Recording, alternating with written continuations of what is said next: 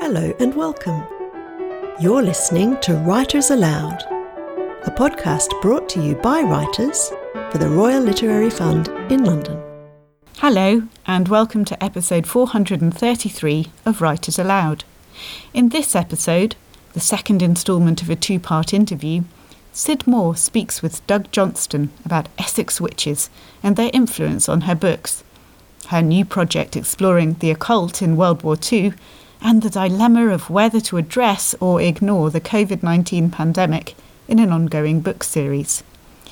You can hear the first part of this interview in our preceding episode, number 432.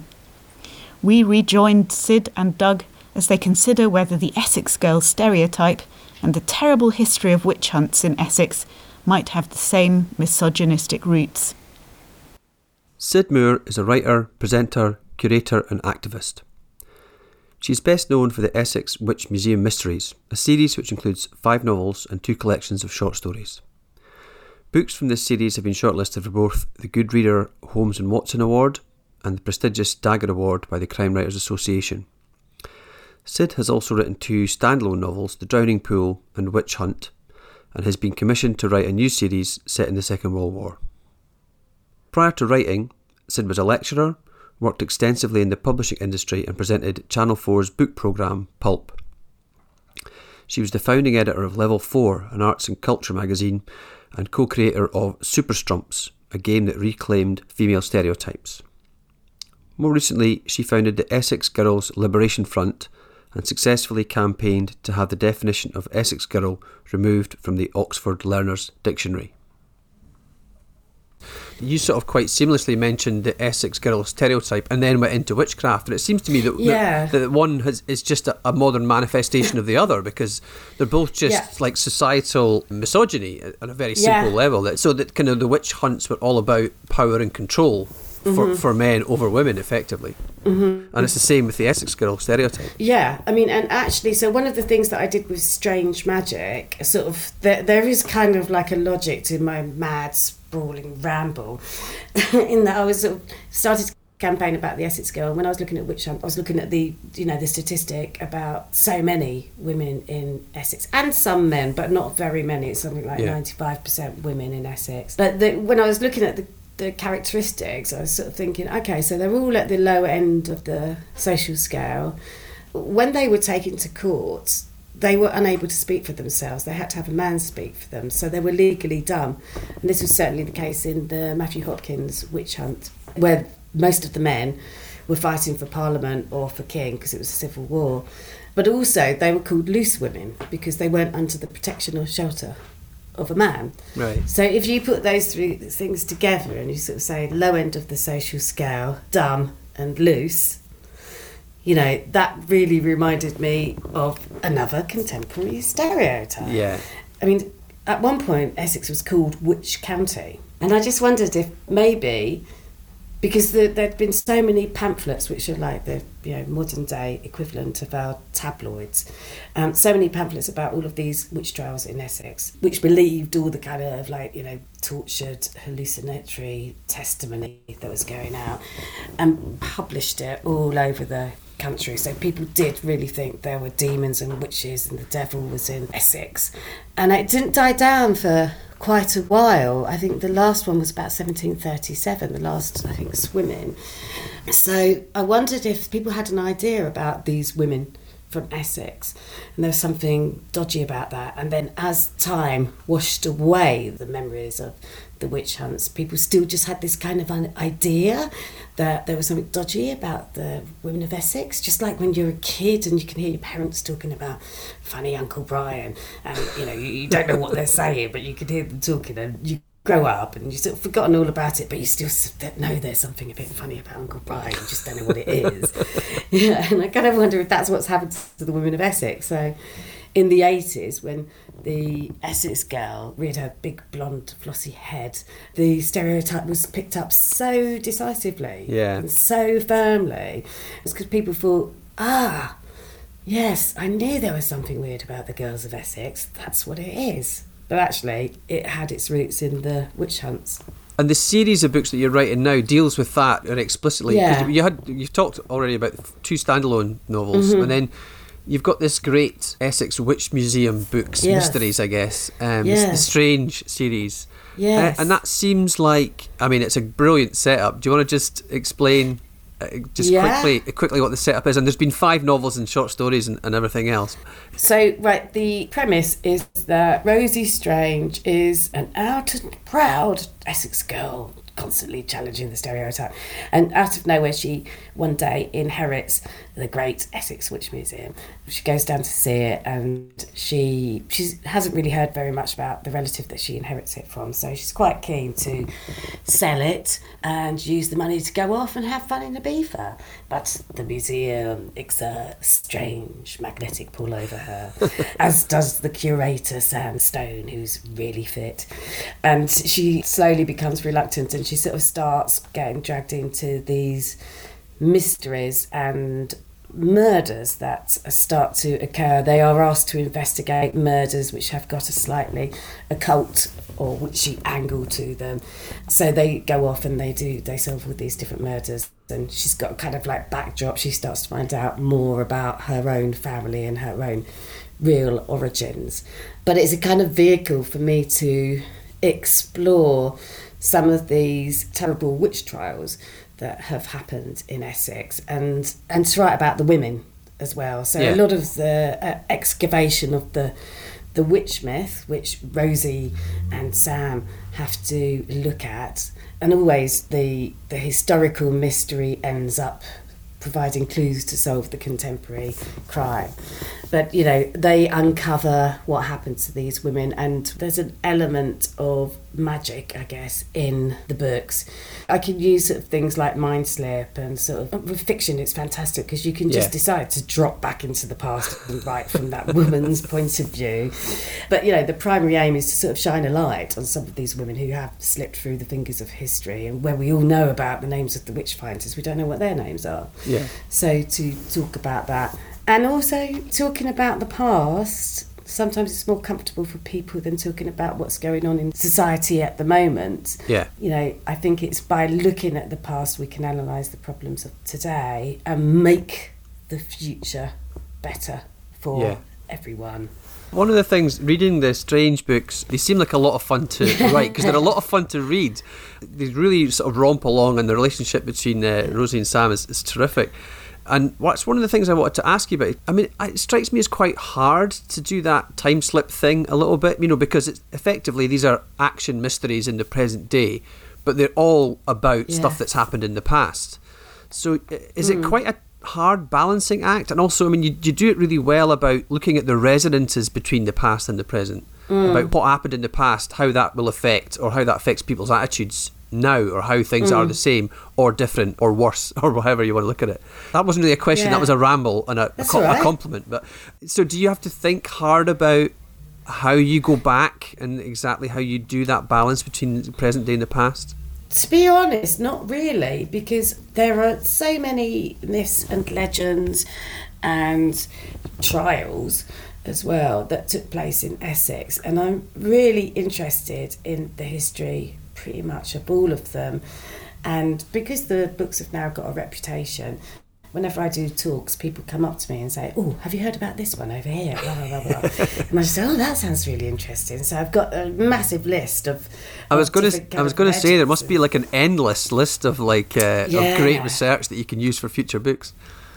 Back to the books a little bit. I, I want to really pick your brains a little bit because you're sort of five books into a series, right? Mm-hmm. And I'm just starting the fifth book of a se- of a series, and I was wondering how you're finding it out because I I was in the planning stages and I kept sort of rejecting ideas, going, "Oh, this is a bit too similar to that," and also trying to get more of the character arcs and you know, develop because you were talking about developing your Yeah. central characters more.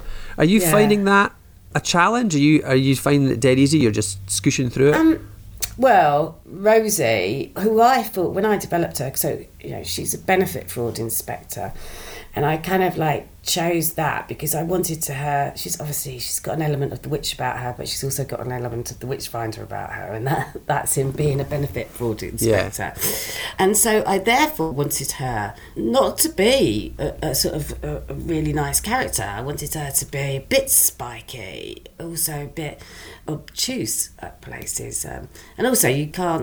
The way I write, I need her not to be able to see everything. Yeah. Otherwise, this is going to be a really short book. you know, you can work out who did it immediately. So you've got to have a like mis- misunderstanding clues, etc. But what I didn't realise is I thought, you know, everyone would get that. But actually, when the reviews came out for Strange Magic, some people just like completely hated her Yeah. as a main character, and uh, I was just like, oh. Okay, but she's a she's a witch witchfinder. Hasn't everybody got that? She's a benefit fraud inspector. That's why she's like that. But of course, no, they hadn't.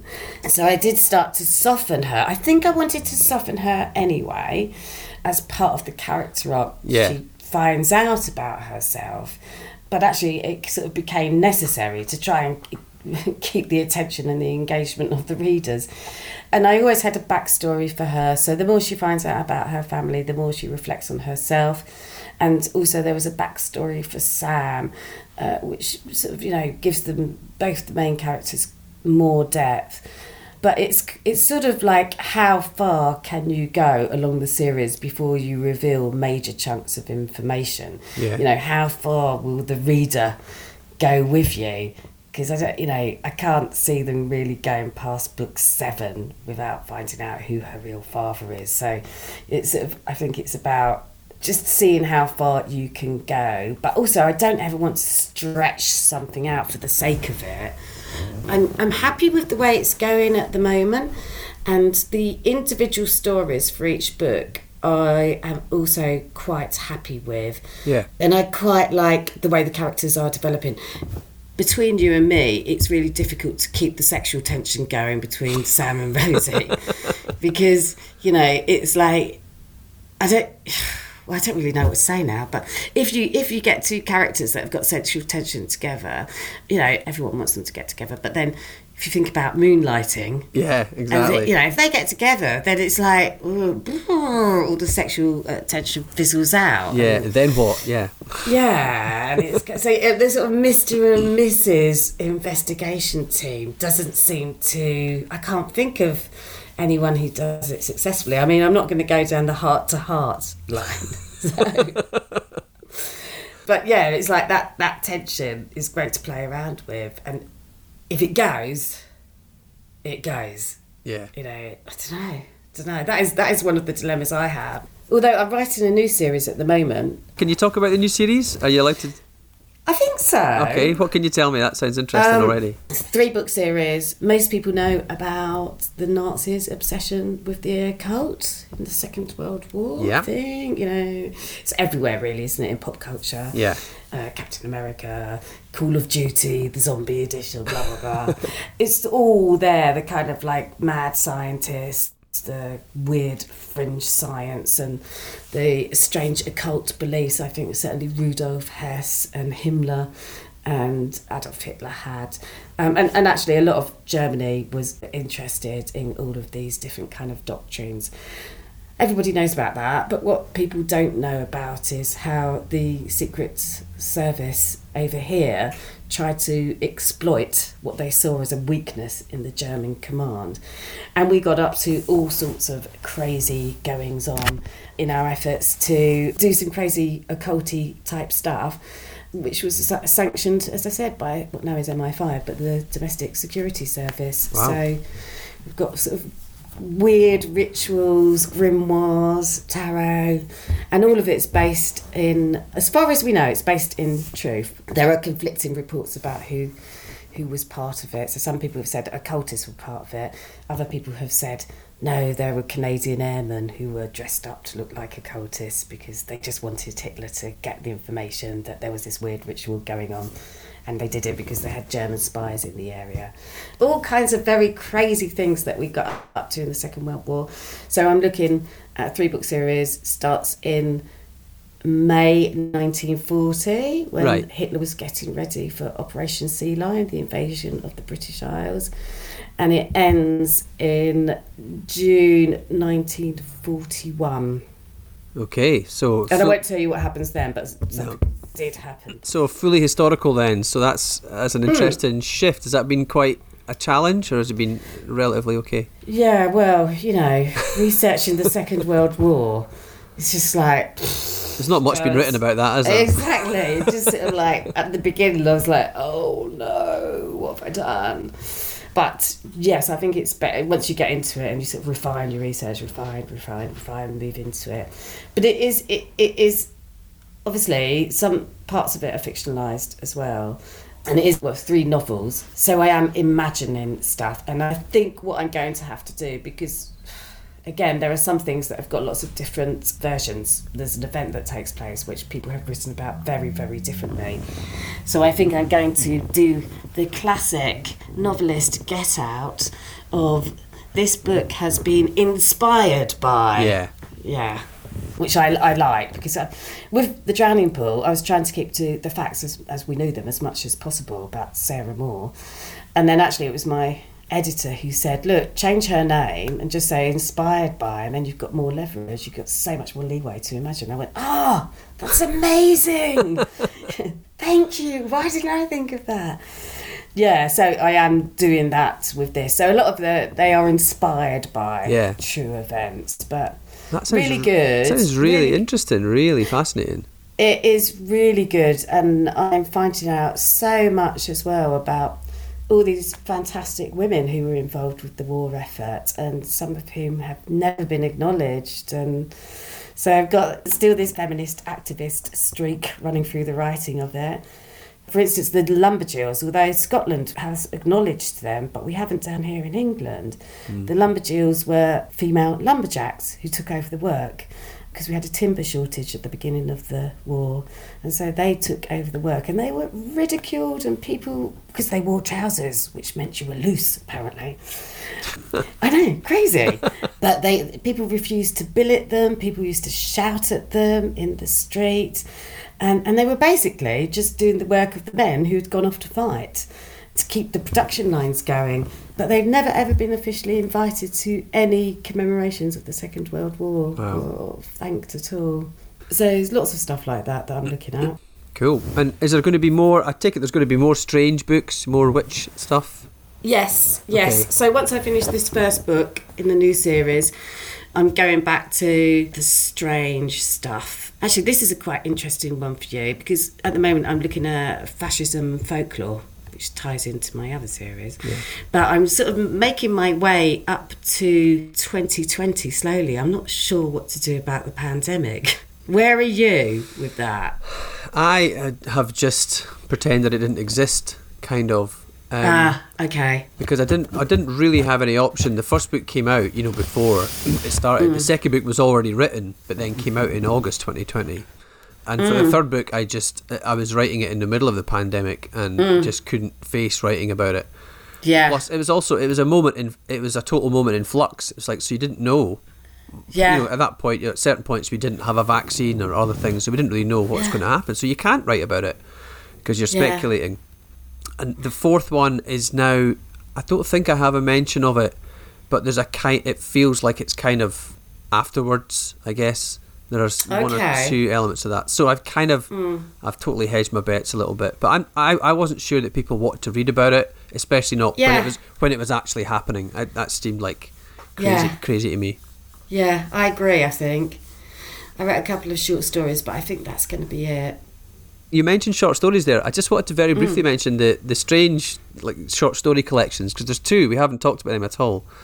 How are they to write? Because they're they're kind of they're delicious. They're like sort of like I don't know Christmassy tales of the unexpected Yeah, kind of things. Uh, yeah, and they struck me as a lot of fun as well to write. Yeah. I thought it, it seemed like you were having a lot of fun. Did you? Yeah, no, I love writing them. I really, really love it because you're trapped in. For the other books, you- I'm- I mean, Rose's head, basically. It's first person narrative, past tense. So, and although it's brilliant, you are limited by what that character sees, what that character thinks, how they process information. So, the, the short stories are a way of being able to break out of Rose's head and move into different characters and yeah you can go backwards and forwards in time. I've sort of created this universe so i can go anywhere in it. And for me it's sort of it, it's a breath of fresh air. I love doing them. I love writing the short stories. They're kind of like a, a lemon sorbet in between meals. Nice like palate of, nice palate cleanser. Yeah Yeah, yeah, and um, yeah they're great. And I, ju- I find short stories really easy to write. As long as i've got inspiration it kind of like will come out yeah, and I really enjoy writing them. Thank you for your very kind words Is, and uh, is there going to be more? Is there going to be more another collection? Do you see that in the?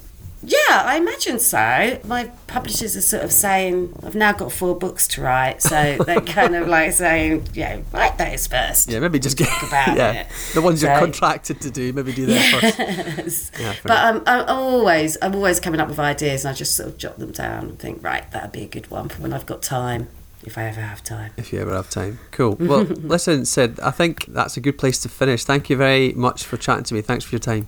Oh, thank you, Doug. It's been lovely. That was Syd Moore in conversation with Doug Johnstone. You can find out more about Syd on the Royal Literary Fund website. And that concludes episode 433, which was recorded by Doug Johnstone and produced by Kona McPhee.